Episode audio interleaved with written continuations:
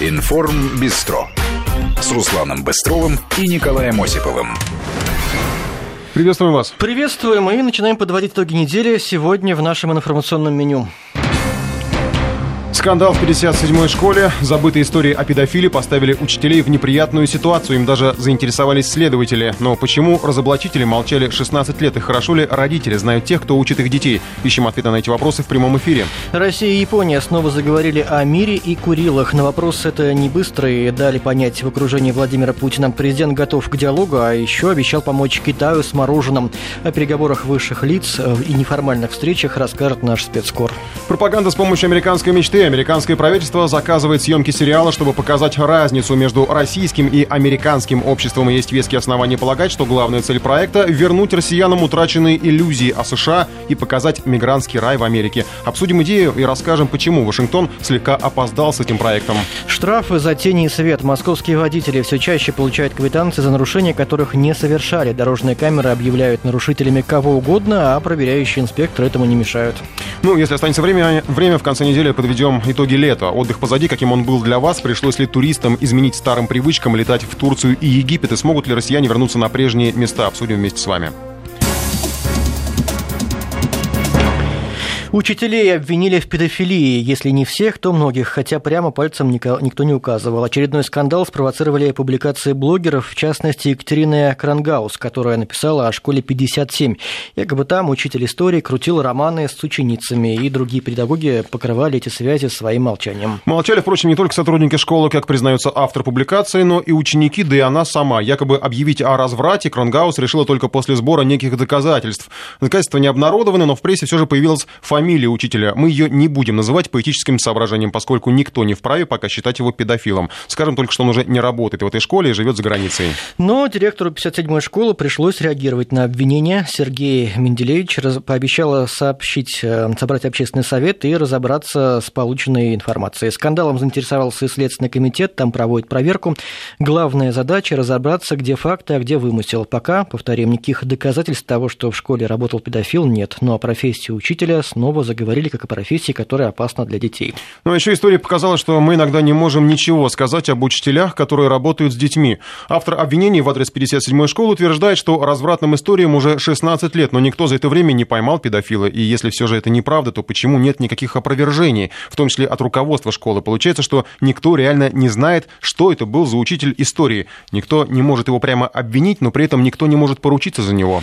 Прямо сейчас обсуждаем, что мы знаем об учителях, кто они чем живут живут, нужна ли нам вообще эта информация, чтобы обезопасить детей. Наш телефон 232 15 59, код 495. А также пишите нам смс по номеру 5533. Вначале не забывайте слово «Вести». Итак, что мы, что мы знаем действительно об учителях? Ну, потому что есть, наверное, как, какая-то информация у родителей о а, классном руководителе, наверное, да? Я не знаю, как сейчас, но в наше время даже классная руководительница, она приходила домой и как-то там знакомилась э, с с родителями, с, условиями проживания ученика, наверное, есть ли у него там стол, где там заниматься, да, что там. Прям ко всем раз... приходил? Ну, не знаю, ко мне приходил. Один раз, правда, но приходил. Ты, наверное, вызывал подозрения просто. Мы, наверное, все вызывали подозрения. Приходила, да. Ну, это вот было единственное такое знакомство. Ну, и что? Нет, ну, ну, вот она пришла, и что? Это доказательство того, что она не педофил? Нет, нет. Вы же все равно они ничего не узнали. Ну, пришла она к тебе домой. Ну, посмотрела, если у тебя стол, и ушла. А ну да, мы, наверное, не интересуемся. Вот э, детям понятно, в общем, до этого нет дела. Хотя, наверное, кто, кто ну, есть какие-то... Неформальные общения все равно с учителями, с учителями происходит периодически. У кого-то, наверное, зависит от учителя и от учеников, если они выстраивают такие отношения. Но информация о том, что это за учитель, э, есть, все ли мы располагаем такой информацией? Вот вопрос. Потому что, я, например, кстати, я вот... Э, у меня была учительница русского языка замечательная. Мы сейчас вообще... Я сейчас не о педофилах вообще Галина Анатольевна Тарасова. Я только после школы узнал, что она сестра замечательного тренера Тарасовой, замечательный учитель э, русского языка и литературы была, к сожалению, сейчас уже ее нет. Евгений к нам дозвонился. Здравствуйте, Евгений. Добрый вечер. У вас дети в школе? У меня э, дочь уже закончила школу. Так. Вот. Она училась за границей, и там, кстати, точно так же говорили о том, что учитель, правда, географии имел связь э, с одной из учениц. Вот это интересно. Вот говорили а... и что? Ничего. А за границей это, это где? Это, кстати, где за границей? Где? Где? На Кипре. Так. Вот. Ну, видимо, Кипру повезло, что там нет Екатерины Кронгаус. Иначе бы, видимо, статья какая-то была, без доказательств, без ничего. Знаете, если посмотреть на вопрос шире, то, так сказать, это продиктовано вот, э, новой социальной системой, рыночной. каждый человек, который имеет отношение там, к интернету или э, к СМИ, вот, хочет получить своих пять минут славы. Ни доказательств, ничего. Некий учитель какой-то, некая Ну а если учитель... правда, вот на Кипре, вы разве сердце вас не болело за своего ребенка? Как там, учитель географии не пристает случайно? А, вы знаете, досужие слухи не могут быть основанием для какого-то беспокойства. Ну, для проверки. Да, можно беспокоиться о том, что не упадет ли, как Челябинский метеорит, допустим. Ну, вот. А вообще, так сказать, свобода слова, она должна подразумевать ответственность. Если ты сказал, значит, ты должен ответить. Не слухи какие-то, а конкретные факты. А если этого нет, это пустая болтовня. Понимаете? Ну, нет, здесь мы согласны полностью. Слухи, они как мухи, а, но действительно все-таки какое-то волнение, наверное, должно происходить в человеке. Ну, если вы вот вы узнали... тот, кто пишет такие вещи, он, наверное, и рассчитывает на то, что это вызовет вот такие волнения. Можно написать, вы знаете, учитель труда или дворник в этой же школе. Подождите, ну а если правда, учитель домогается до учеников, что не писать об этом, не говорить никому, как действовать в этой ситуации? А действовать, типа, если есть сведения, иди в милицию, напиши заявление. Вот вы здесь вот, вы правы, абсолютно. Вот здесь вы правы. органы расследуют и возьмут этого, понимаете? Спасибо большое. Вот действительно, э, вот они, журналистки, обнародовали данные. А ну, это не журналистика все-таки. Ну, вот хорошо, это... там, очевидцы или кто там они, обнародовали эти сведения спустя почти 20 лет, да, чуть поменьше. Вопрос, остается вопрос, почему... Да это не обнародование сведений, почему это люди молчали, почему вот люди думаю... молчали все эти годы? Они на... сами объясняют, что много раз хотели опубликовать все эти данные, но всегда находились какие-то коллеги, у которых учились дети в этой школе, не хотелось да, никого... Ну, все это, по-моему, как-то странно Не хотелось звучит. никого подставлять. Ну, так а своим молчанием вы разве не подставляли этих людей? Ну, конечно, это достаточно странно. Потом, помнишь, недавно была эта кампания в соцсетях, как же она называлась, когда изнасилованные я люди... Я не боюсь, да. Я не боюсь сказать. То есть, конечно, с одной стороны... Там это был... похоже на такую реанимацию вот, э, вот этого вот... Э, там был позитивный момент, когда люди изнасилованные да, когда-то рассказывали свою историю, и они как-то предупреждали тех людей, которые сейчас оказались в такой ситуации, поддерживали тех, кто тоже изнасилован. Но ну, это превратилось в такую онлайн-истерику все равно. А вторая сторона медали, когда мы говорим о том, что меня изнасиловал человек, которому я хочу за что-то отомстить, почему-то вспоминаю о чем-то спустя 17 лет, хотя 17 лет об этом молчал. Вот эта сторона обратная, той самой медали э, той компании, которая была в соцсетях развернута. Владимир у нас на связи. Владимир, здравствуйте. Добрый день. Вот, э, Алло. да, здравствуйте, Владимир. Да. Надеюсь, вы нас слышите. Вот вы информацию об учителях собираете какую-то, и а вот такие, такие публикации вызвали бы у вас какие-то подозрения, которые ну, побудили бы э, вас провести проверку? Ну, вообще, вот у меня сын сейчас э, на четвертом курсе политеха учится в Петербурге. Вот, и он был в двух школах, в двух хороших школах. Вот, учителя были разные, но в основном были очень хорошие учителя. И э, у меня в мыслях не было бы э, без э, доказательств рыться э, и э, без всяких причин рыться в, про э, того, кто учитель, как учитель. Э, я действительно со многими был знаком, естественно, интересовался, как учится сын. Но тут в данном случае я бы хотел сказать о другом. Э, то есть, собственно говоря, действительно, если э, какая-то вот мадам написала про учителя такое публично, то Следственный комитет действительно должен разобраться. Если подтвердится, то должно быть возбуждено два уголовных дела. Первое в отношении учителя, а второе в отношении этой дамы. Э, которая 16 лет не опубликовывала сведения о э, серьезном нарушении в отношении серьезном преступлении в отношении несовершеннолетних. Да, это укрывательство а если получается. это не, не подтвердится, то должна эта дама за клевету отвечать. То есть в любом случае та, которая опубликовала это, должна отвечать. Справедливо говорите, вот. но мне кажется, что тут немножко сидел хитрее, она фамилию не называет сама. Кто? Вот эта дама Кронгаус. Фамилия там не названа. Но если она не, не называет фамилию, она тем более должна за... То есть фамилию э, кого? Э, фамилию учителя. Ну, все уже знают. школы отвечать э, по закону за клевету. Потому что, э, ну, так не должно быть. Во-первых, э, огульно обвинять там какой-то учитель, который живет в другой стране, это падает тень на э, школу, это падает тень на образование в этом городе. И, тень и падает, согласен, Владимир, тень падает, да, спасибо. спасибо. Но меня настораживает другое, что никто не вступился за него, если он такой, вот, ну, если школа не виновата, если учитель не виновен, почему никто тогда не может поручиться? То есть, опять же, получается, его никто не знает, что ли, этого учителя? Ну, и наш слушатель вот он работал, и никто о его... том, что возбуждает дела и в отношении этих людей, которые рассказывают спустя 17 лет, ну, как бы это и правильно, с одной стороны, потому что если это клевета, должен ответить, но, с другой стороны, не напугает ли это окончательно тех людей, которые могут еще что-то рассказать о таких подобных случаях в разных школах? Потом они будут думать, ну, зачем я буду это рассказывать, если против меня еще могут дело возбудить? Ну, как бы и мы вообще ничего не узнаем тогда, что происходит в школах, и наши дети будут в опасности. Давай еще один звонок примем, мы успеем, прежде чем перейти к другой теме. У нас Алексей на связи. Добрый день. Добрый день, Алексей. Да, меня все зовут. Э, я немножко знаком с ситуацией, с людьми, как бы, которые учились в этой школе. Примерно как бы это участники мои ровесники. Вот, там в одной как бы группе людей общались. Вот. Э, э, девушка вот эта, которая написала, я скорее всего подозреваю, кто это был. И в принципе она сама как бы стремилась получить его внимание. А вообще была такая ситуация в этой школе, что был актив как, ну, есть всегда какие-то активные люди, актив класса, вот. А этот учитель занимался досугом учеников в свободное время. Там они ездили на экскурсии в другие страны, э, в Крым на раскопки ездили. И, получается, актив класса стремился заполучить его внимание. Там действительно были какие-то связи у них. Вот. Но эта девушка сама активно это все хотела, и мне кажется, у нее немножко с психикой не все в порядке. Но у вас Раз дети есть сейчас или нет? У вас дети есть? У меня нет детей, как бы там, это не 20 лет назад было, это было лет 10 назад все, так что возраст еще немножко не тот. Не, ну вы ну, говорите интересные вещи. Абсолютно. Потому, потому что, что это те вещи, которые, понятно... которые, как бы, вот мы, может быть, даже тоже о них подумываем, но не говорим, потому что мы, в отличие от Кронгаус, не уверены, что это было так. Ну и спасибо вам большое. Вы еще один пласт подняли. Внешкольные мероприятия, когда ученики идут со своими учителями в походы куда-то еще. Вот там-то действительно вообще невозможно ничего контролировать. Что может происходить там, все что угодно. И что теперь? Не пускать вообще детей на, на нешкольные мероприятия с учителями. Ну и как тогда в тюрьму посадить людей? Потому что нешкольные мероприятия, они тоже много дают для развития. Это тоже часть школьной жизни.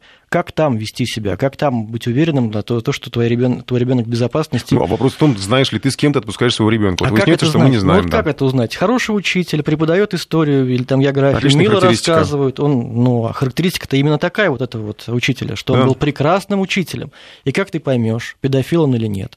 Ну, залезешь ты к нему в соцсети, ну, посмотришь ты его фотографии. Кстати, э, были уже эти опыты, залезали в соцсети ну. и удивлялись э, и контенту, который там содержится у Ну, это идиоты учителей. только совсем будут выкладывать педофильский контент в свои социальные сети. Не, Но... не педофильский, просто, ну, что-то, какие-то субкультуры, которые, может быть, не совсем соответствует статусу учителя, даже доходил до увольнения, но это был, был такой опыт. Вопрос в том, как это узнать. Я пока, вот, собственно говоря, не знаю, как это сделать. Ну, оставляем тему в подвисшем состоянии. Я думаю, переходим к следующей. В Владивостоке обсудили Курилы, экономические связи и даже поставки российского мороженого в Китай. Восточный экономический форум стал разменочной площадкой для переговоров России и Японии. Японская страна заранее анонсировала Курильскую тему, и было понятно, что ее поднимут, а Владимир Путин не стал уклоняться и поддержал диалог. Но наша делегация дала четко понять, что это не вопрос, который можно решить быстро. Впрочем, во всем по порядку. На форуме работает наш спецкор Анастасия Борисова. Она расскажет о встречах, которые состоялись в Владивостоке, и о спортивной программе для журналистов и чиновников, которая становится традицией этих мероприятий. Сейчас на Дальнем Востоке уже ночь, поэтому мы заранее записали беседу с нашим спецкором. Настя, здравствуй. Добрый вечер. Ну, сегодня утро, я так понимаю, у вас началось с традиционной теперь уже пробежки, да? Это пресс-секретарь президента и примкнувшие к ним, в том числе, журналисты Вести ФМ. Эм. Ну, в общем-да, бегали все вместе. Кстати, надо сказать, что было заявлено достаточно много министров. Правда, до линии старта дошел только один министр а до линии природных... Финиша... А до линии финиша дошли все, да. Но вот э, Сергей Донской, министр природных ресурсов, бежал, правда, всего один километр, но пришел такой в рядах первых. А Дмитрий Плесков, э, пресс-секретарь президента, бежал 5 километров. Э, ну, он финишировал уже ближе к концу. Правда, я думаю, что ему по ходу бега прямо мешали многие журналисты, потому что он как только финишировал, его тут же обступили со всех сторон и стали ему задавать самые разные вопросы, начиная от того, как часто он тренируется и заканчивая какой-то актуальной политикой политической повестки, чтобы он ее комментировал. Буквально прям воды ему даже не дали попить, сразу его обступили со всех сторон. И камеры, и фотографы, и корреспонденты. Ну, такой ажиотаж настоящий он вызвал на пробежке. А, и, ну, пробежка получилась такой бодрящей, скажем так. Это, в принципе, действительно уже становится а, традициями форумов. Собственно, первый аналогичный забег а, произошел в этом году на Петербургском международном форуме.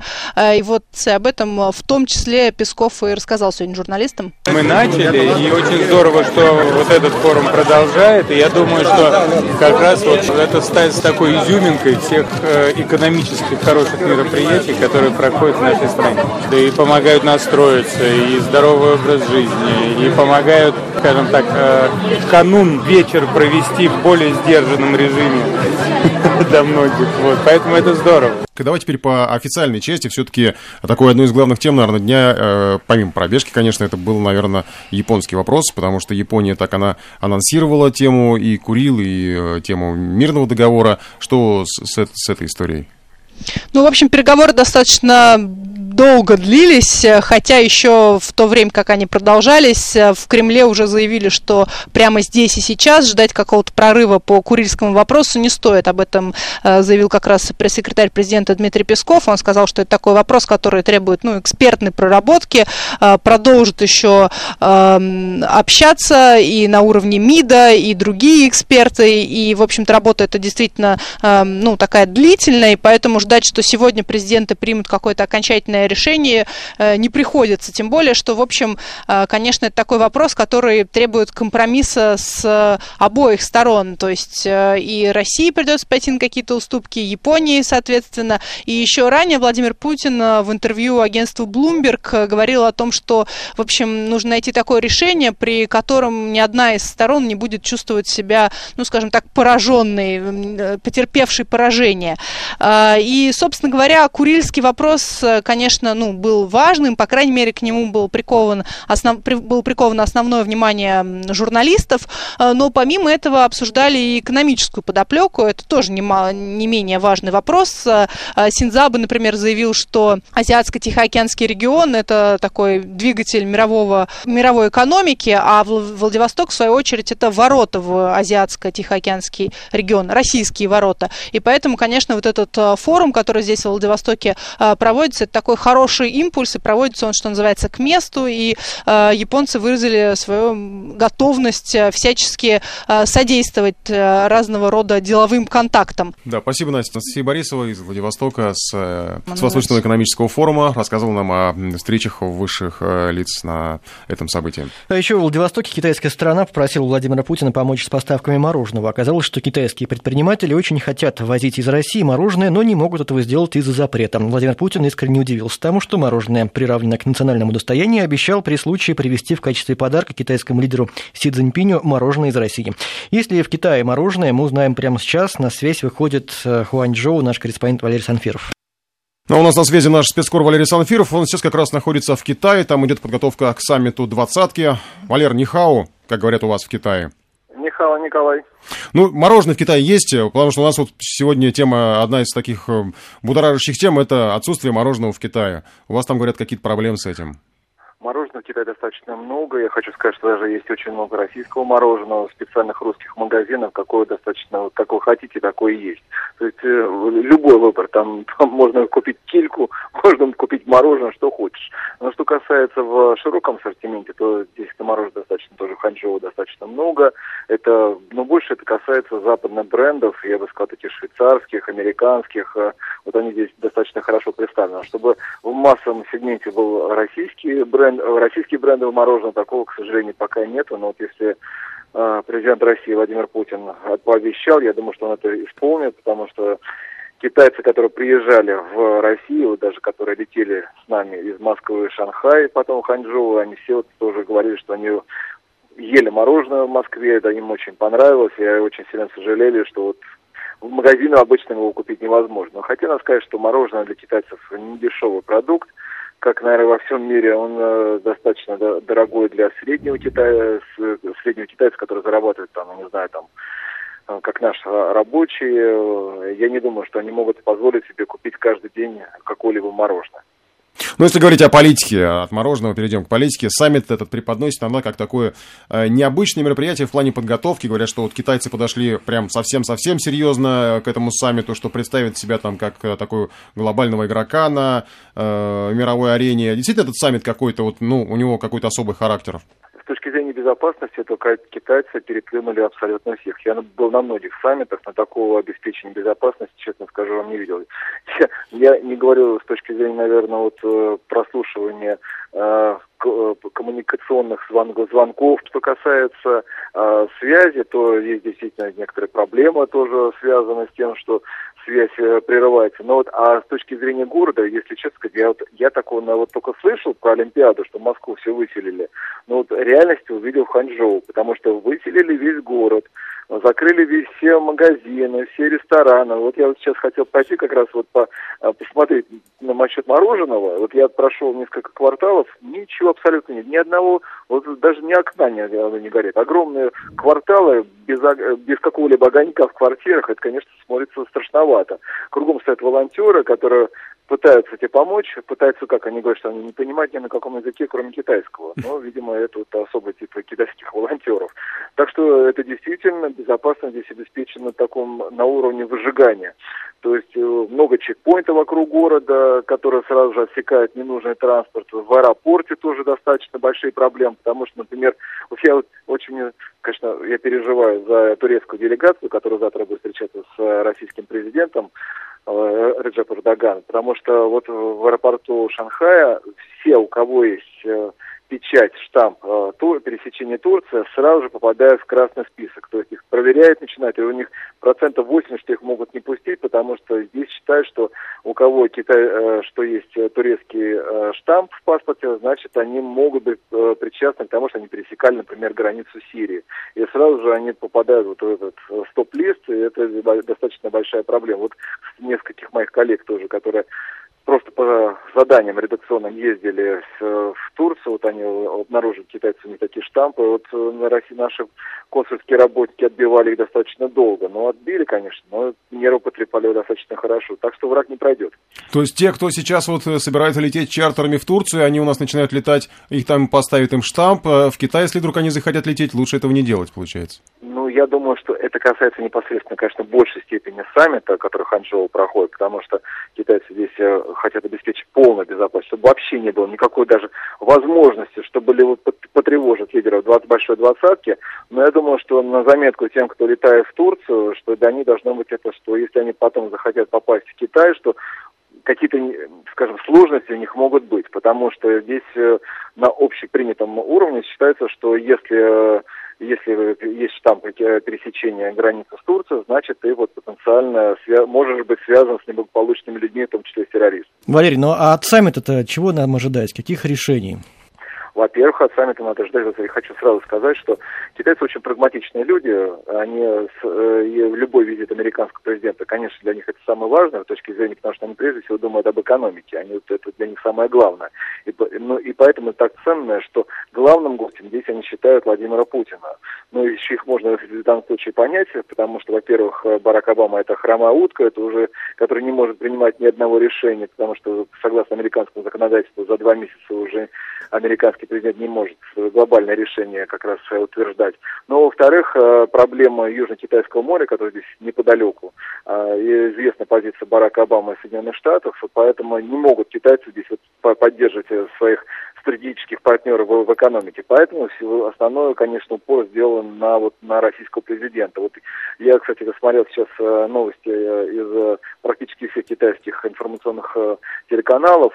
Все они начинают из Владивостока, показывают, как с кем сегодня встречался Владимир Путин. То есть с президентом Южной Кореи, с Японией. Здесь они, для них это очень важно. Вот Барак Обама где-то там вот третьем, четвертом, пятом стоит по порядку. То есть для них это действительно глобально. Ну и, наверное, фиксация новой большой двадцатки. Потому что напомню, что вот как никак, но считалось, что большая семерка, восьмерка – это мировая политика, а большая двадцатка – это э, мировая экономика. Сейчас уже полностью изменился статус. Большая двадцатка занимается не только экономикой, но и политикой. Потому что если посмотреть на список тем, которые будут обсуждать лидеры, больше половины это политические темы. То есть фактически это уже новое переформатирование мировой политики. И вот именно те страны, которые принимают решения как в экономике, так и в мировой политике, они вот сейчас сформировали свой клуб.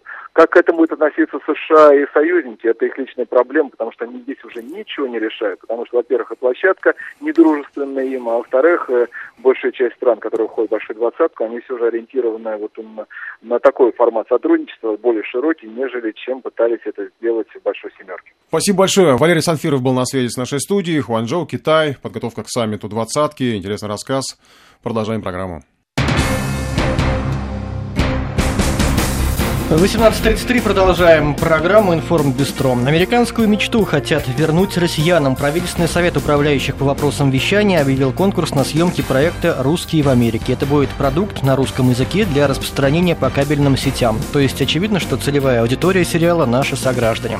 Фильмы будут рассказывать о семьях иммигрантов и, судя по творческому заданию, показывать разницу между США и Россией. Проект должен представить зрителям россиян в поисках американской мечты, как полагают эксперты, возродить интерес к США и преклонение перед американским образом жизни, который в свое время стал иконой для многих жителей Советского Союза. Американская мечта особенно манила в конце 80-х, начале 90-х, но потом интерес к США угас, и сериал должен снова превратить Америку в икону для россиян.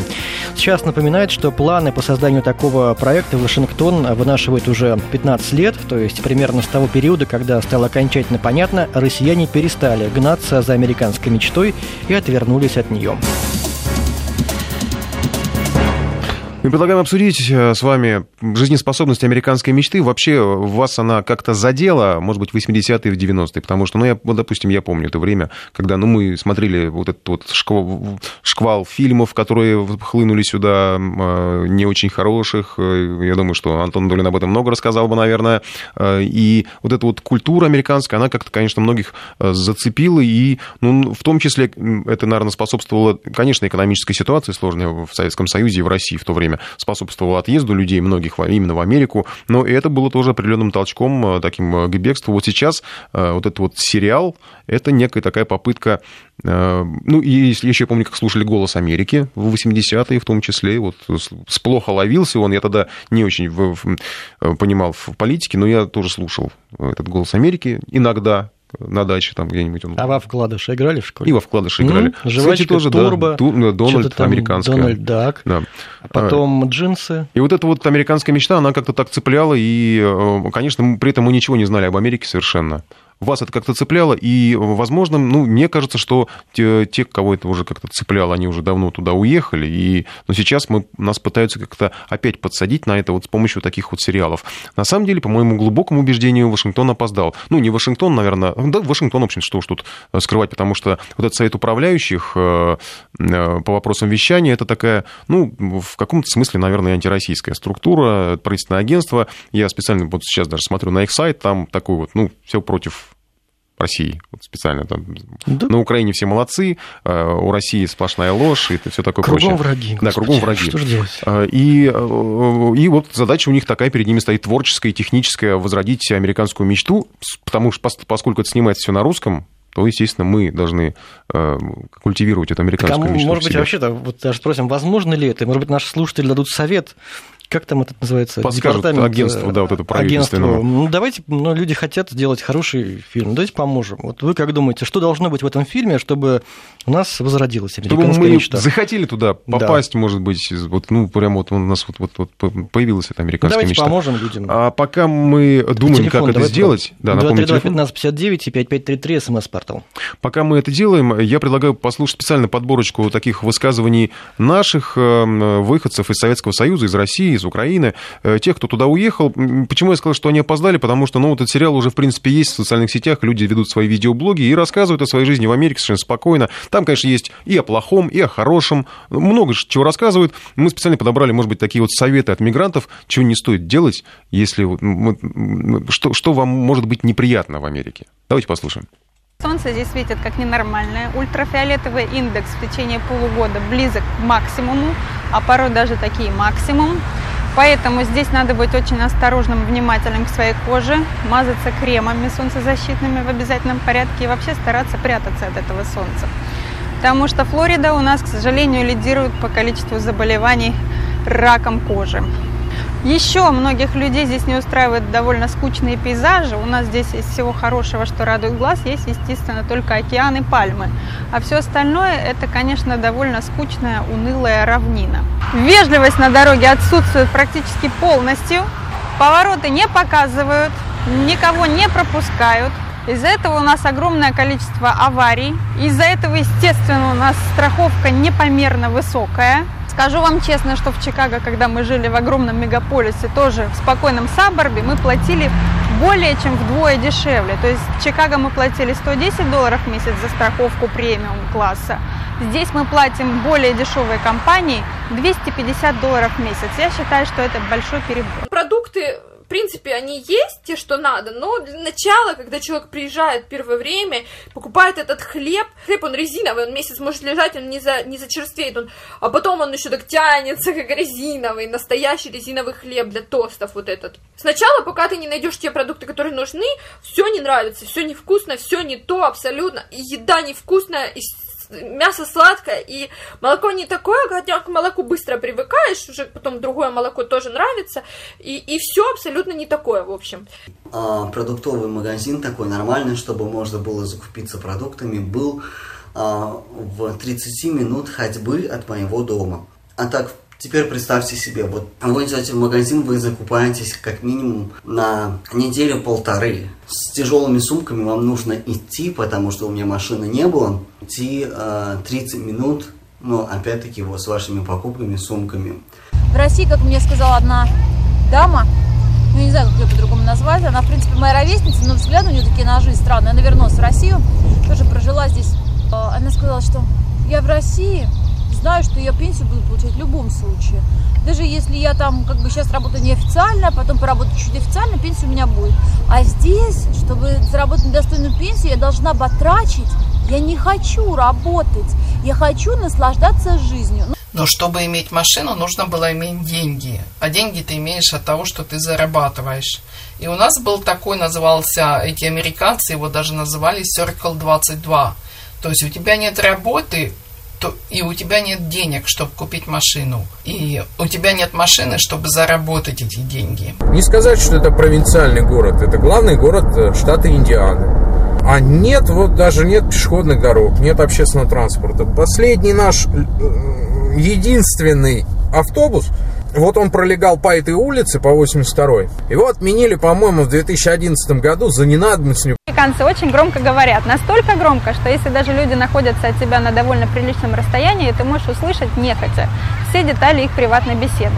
А особенно громогласность американцев меня, конечно, задевает на работе во время тихого часа, когда дети спят, они, ничего не смущаясь, во всю силу своего голоса продолжают разговаривать и смеяться, а потом так наивно удивляются, почему дети наши плохо спят. А во всем остальном американцы, по крайней мере, процентов 97 из них, наиприятнейшие люди.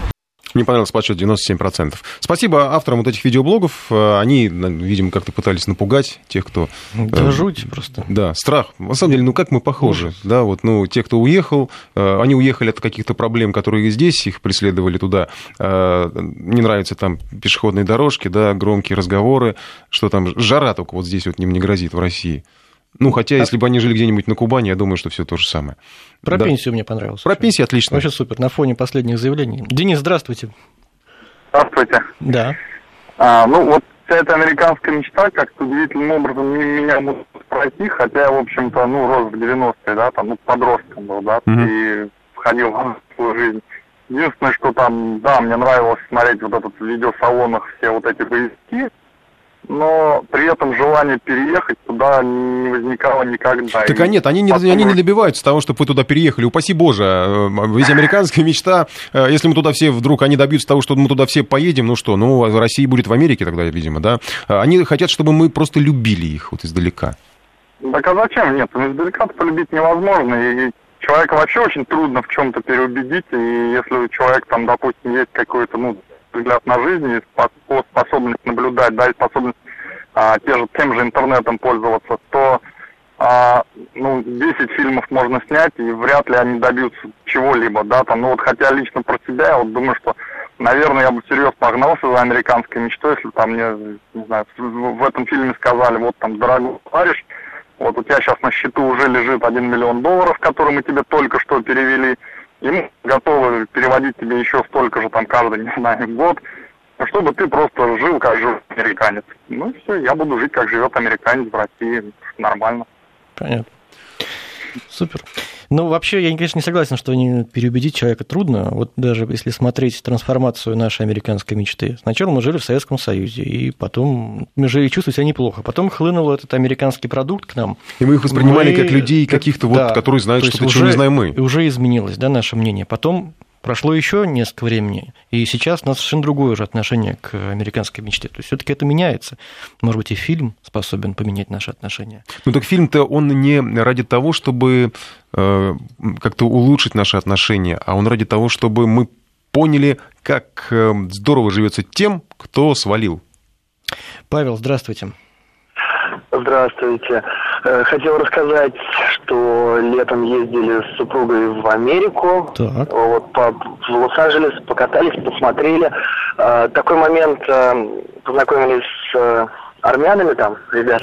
Ну, где еще можно познакомиться? Вот, и они, э, когда спрашивали, сколько вы здесь, мы сказали, что 10 дней, они такие, о, да, ничего себе, только начали. То есть у них даже не э, возникла мысль о том, что мы просто приехали туда отдохнуть, посмотреть и вернуться назад. То есть они были уверены, что мы здесь останемся. И я, все равно, когда мы прощались, они говорили, ну ничего, потом так пропали, Павел, так интересно. Интересно, Чем же они, закончилась встреча с армянами как они, в Лос-Анджелесе? вообще армяне живут, нравится им или не нравится, к сожалению, так мы об этом не узнаем. Ну, тогда еще Олега послушаем. Олег, приветствуем.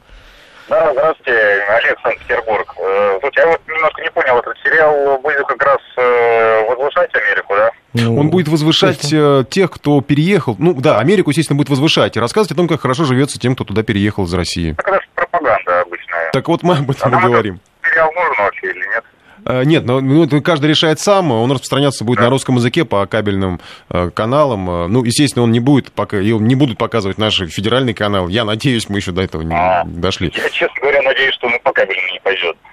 А почему вы так боитесь? Ну пусть идет. Вы боитесь, что он вас с пантологии собьет? Ну и тогда чего? Вы знаете, у меня был случай, я э, был на дне рождения в баре, и мне предоставили, я стихи пишу mm-hmm. периодически, когда есть э, ну, возможность или время, а, я вышел на сцену и начал читать твои стихи, а стихи в основном патриотические. И ко мне подошли две девушки и сказали потом, а вы так и правда думаете, да? Я говорю, ну вообще так, а как... Э, а они говорят, э, так вы что, в России же это все беспредел, вот Америка, вот Америка. Вот я не хочу, чтобы такие люди э, смотрели такие сериалы.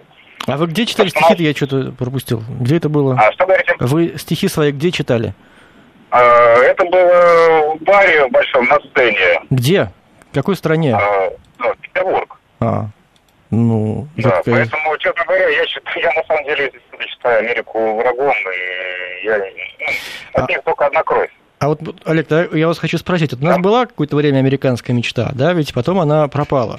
А что пришло, что пришло на смену этой американской мечте, на ваш взгляд? На мой взгляд, э, пришла реальность. А это что такое реальность?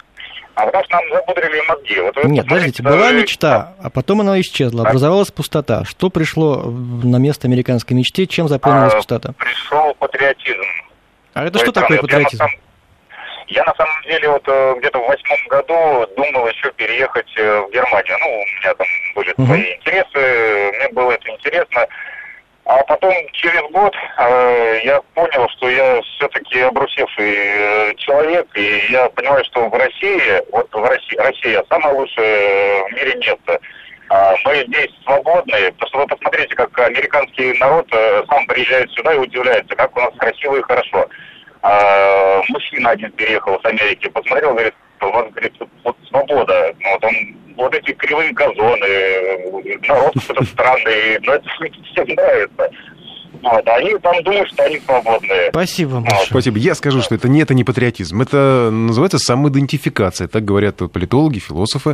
Потому что она была утрачена в те годы, когда мы вдруг решили посмотреть на какие-то заокеанские мечты. А потом стала приобретаться. Ну, я по своей наивности и скудоумию только не понял, что, все же, что же все-таки пришло на место американской мечте.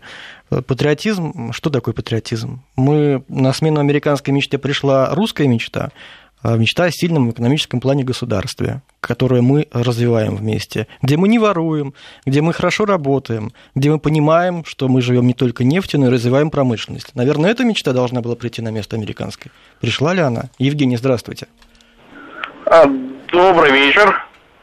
А, ну, знаете, тут, наверное, мне кажется, одним сериалом не поможешь. У меня, к сожалению, в Америке, а может, наверное, к счастью, не был.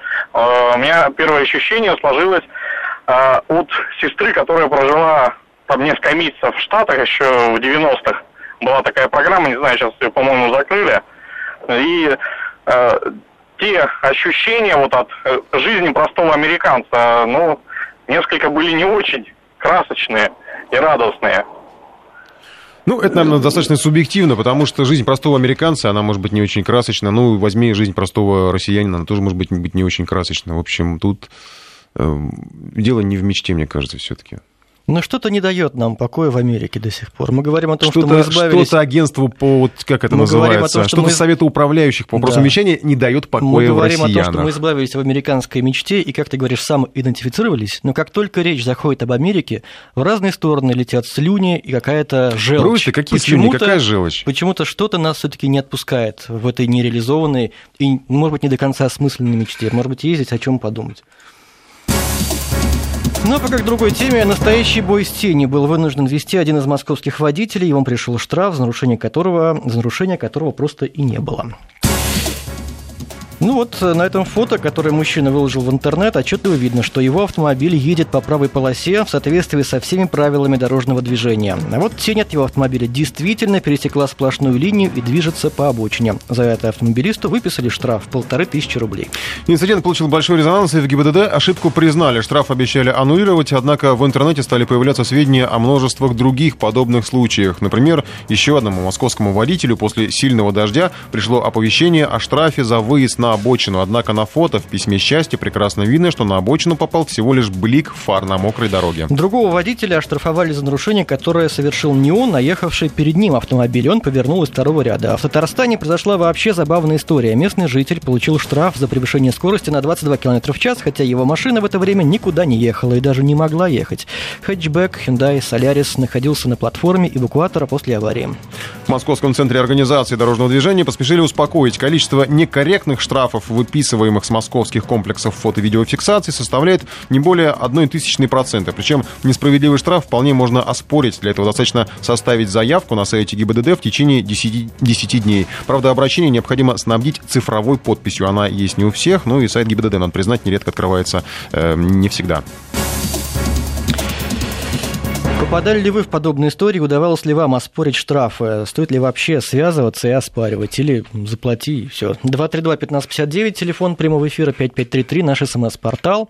И я обращаюсь к нашим слушателям. Если у вас под рукой компьютер или смартфон, пожалуйста, зайдите на наш сайт. И вот э, чуть-чуть его вниз промотаете. Там такая есть плашечка «Не пропустите» красным. И вот здесь информбюстро. Сегодня 18.05. Что делать, если вам выписали ошибочный штраф за нарушение ПДД? Там есть такая картинка. Откройте ее, пожалуйста пожалуйста. Это как раз тот штраф, который пришел мне не так давно. И ты сейчас пытаешься узнать, что, что же тебе делать? И я, понимаешь, э, вообще пытаюсь узнать, может быть, я чего-то не так понимаю, но штраф мне выписан за нарушение разметки, которой нету в данном месте. Она была когда-то, наверное, но потом начался ремонт дороги, и как Или кто-то хотел, чтобы она там была. Или, как водится, после ремонта дороги разметку нарисовать забыли, а штраф мне прислали 700 рублей за нарушение разметки. Посмотрите, пожалуйста, на нашем сайте, вот, и объясните мне, может быть, я чего-то действительно тут недопонимаю. Я, к сожалению, по своему малодушию штраф заплатил, но надеюсь, что, может быть, нас слушают сейчас сотрудники ГИБДД. И, и сейчас они подъедут сайт. к крыльцу ВГТРК да. и вернут тебе 700 рублей. Ну, может быть, и так. Хотя бы извинения принесут или разъяснения дадут. И ждем от вас ваших историй. 232-1559. Сергей, здравствуйте. Сергей, здравствуйте. Ага, добрый день. У меня уже вечер или день. У меня есть сообщение такое интересное по поводу штрафов. Значит, да. э, ну я периодически нарушаю, как все, наверное, да, там периодически нарушаю. И мне пришел штраф. Представляете, значит, номер машины моей, точные буквы такие и цифры такие, разница в одной цифре в регионе. Но угу. я подумал, что легче, наверное, заплатить. А сколько штраф? 500 рублей штраф за превышение скорости я не стал. Ну, ничего решать, заплатил и все. Ну, угу. а чего не стали оспаривать-то? Ну, вы же знаете, мы все люди заняты, работ, работаем, мы все семьи свои, а оспарить надо приезжать. На, в, это, в ГИБДД, да, говорят, на сайте можно давать. заполнить, э, если он загрузится у вас, конечно, то можно и там заполнить заявочку. Ну, у меня была вот какая идея. А, приехать к тому человеку, кто реально нарушил штраф, нарушил ПДД, и ему сказать, слушай, не хочешь ли заплатить? Ну, но да. я подумал, что 500 рублей я могу позволить себе, что себе Спасибо вам большое, вот но мы сейчас вот, очень вот так вот по копеечке, по копеечке. Очень легкомысленно к этому относимся, возможно, зря, поскольку все новые и новые идеи по ужесточению э, условий по ОСАГО приходят. Вот сегодня была идея, чтобы, если у тебя 4 нарушения в год, больше 4 нарушений в год, чтобы ОСАГО уже дороже был для тебя. Ну Поэтому... да, пришел тебе такой штраф да? Э, недорисованный. И все, да, и в следующем и году ты платишь за ОСАГО больше, хотя ты ничего не нарушал. Так что, может быть, пока нам учиться все-таки оспаривать эти штрафы. Алексей, здравствуйте. А, добрый день. Ну, у меня немножко другая история. Я как раз нарушил неправильно машину поставил, в воскресенье с, э, перепутал. Так сказать, понедельник с воскресенья перепутал, машину неправильно поставил. Но мне пришел штраф, я его тут же оплатил, а через полгода с меня Сбербанк списал э, этот штраф еще раз. Я попытался э, выяснить, кто, зачем и почему. Мне сказали, что это судебные приставы в городе э, Солнечногорске, я сам в Жуковском живу. Я пытался к ним туда дозвониться, э, доехать туда, ну, у меня времени нет, а я многодетный отец. Поэтому с меня штраф сняли два раза. Вот Пока доедешь, еще два штрафа привезешь. Да, да, да, да, да, да, да, да, да, это точно, да. Поэтому я вот, честно говоря, сижу, думаю, может, когда-нибудь буду в той стороне, попытаюсь с ними разобраться, почему так. Ну так, две с половиной тысячи в легкую, два раза пятерочка получилась. Понятно. Вот. Име, имейте, вот такие случаи тоже бывают. Вот. Спасибо, до свидания. Спасибо вам. Спасибо Как большое. позитивно наши люди относятся вот к этим таким, они не, не, не крупные проблемы, но все-таки проблемы же. Я тоже один раз, два раза. Знаешь, я, я, я стараюсь не нарушать. Я паркуюсь, оплачиваю. Через некоторое время приходит штраф за парковку 2500 рублей. Я не понимаю, что такое. Я оплачивал ее. Mm. Но опять ставлю машину. Через несколько дней приходит еще раз штраф 2500 рублей. Я вообще ничего не могу понять. Потом я начинаю разбираться и выясняю, что у меня в приложении забито несколько автомобилей. И другая и машина. я на автомате плачу за другую машину. Мне такое тоже чуть не случилось, но я в последний момент, вернее, сразу же посмотрел и понял, что я не ту машину поставил. говоря, пятерочка улетела. Но это уже моя, конечно, вина, здесь никаких претензий. А, здравствуйте, как вас зовут? Алло. Добрый вечер, Максим. Да, Максим. Ну, мне вот систематически выписывают штраф на за то, что вот э, первый штраф случайно выяснилось, когда забирал машину со штрафстоянки, что, оказывается, я ехал по Кутузовскому проспекту на тракторе в крайнем левом ряду. Вот. Может, вы чего-то не помните? Такое было? Или вы такого не помните ну, просто? Да нет, трактор с, с тульскими номерами, все как положено, а водительское удостоверение мое. У меня даже категории водителя трактора нет. Вот. Тут, ну, вот где-то, наверное, с месяц назад обнаруживаю опять, что я уже тоже на тульских номерах, где-то уже в Южном Бутово пешеходов не пропускаю. А почему вам-то я... приходит? А потому что права его. А вот кто-то, видно, ездит то ли по моим правам, вот в ГАИ писал несколько заявлений. Кто-то с дубликатом ездит. Подожди, а при чем здесь права? Если это камера видеофиксации, она фиксирует номер машины. А ну, а это, записана может, на... инспектор выписывает или как, что? Вот я mm. с этим тоже не могу разобраться. Ну, вот стоит заняться. Ну, а как? Я вот пишу обращение, и тишина. Понятно, понятно. Замечательно, какие удивительные вещи у нас. Оказывается, вот у кого-то трактор есть, а он об этом не знает. Кто-то что-то просто не помнит, кто-то эвакуирует кого-то. Да, штраф приходит за превышение скорости во время эвакуации. Дмитрий, здравствуйте. Добрый вечер. Ну, аналогичная ситуация, как у предыдущего звонившего. Есть у нас машина на работе, то есть регулярно смотрим по ней штрафы, своевременно оплачиваем. Мы последние год два штрафа оплатили, как говорится, льготный период. Все, у нас есть квитанции, но они до сих пор у нас болтаются уже в течение полутора месяцев, наверное, как в статусе не оплачены. Вот написали заявление на сайте, и, собственно говоря, до сих пор тишина.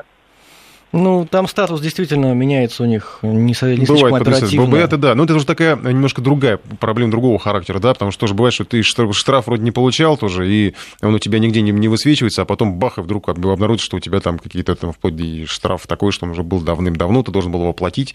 И хорошо, что еще у нас сейчас за рубеж выпускают там, с каким-то лимитом, да, там до 10 тысяч, по-моему. 10 они хотят поднять. А, а что касается моего штрафа за парковку, у меня он не отображался в приложении парковки Москвы. Я нашел его, ну, не, не отображался на сайте ГИБДД. Я уж не помню, на каком сайте я его... А, пришло, да, домой пришло по почте, пришла эта квитанция, но я в интернете никак не мог найти ни на одном сервисе, чтобы его оплатить. На каком-то все-таки нашел. На Яндексе, по-моему, где-то. Но больше нигде на официальных вот не отображался он. В общем, пока мы сводимся к тому, что платим за все. И за свои штрафы, и за чужие, и за, э, и за несуществующие штрафы, просто чтобы не связываться ни с кем. Да? Сергей, с Сергеем успеем поговорить мы? Давайте попробуем, Сергей. Сергей. Сергей, здравствуйте. Здравствуйте. Вы готовы платить за все, за себя, за чужих? Э, я готов платить до тех пор, пока издержки по оспариванию штрафов, значит, э, будут превышать сам, сам штраф. А, ну, тут главное, чтобы ГИБДД не, не повышала штрафы, да?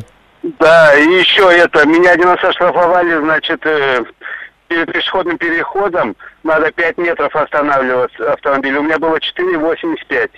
Ну что ж, ну это математика, геометрия. Ну я с шагами посчитал, а 4,85, 15 сантиметров. Никто не видит, но я его ношу иногда с собой. А как вы посчитали это?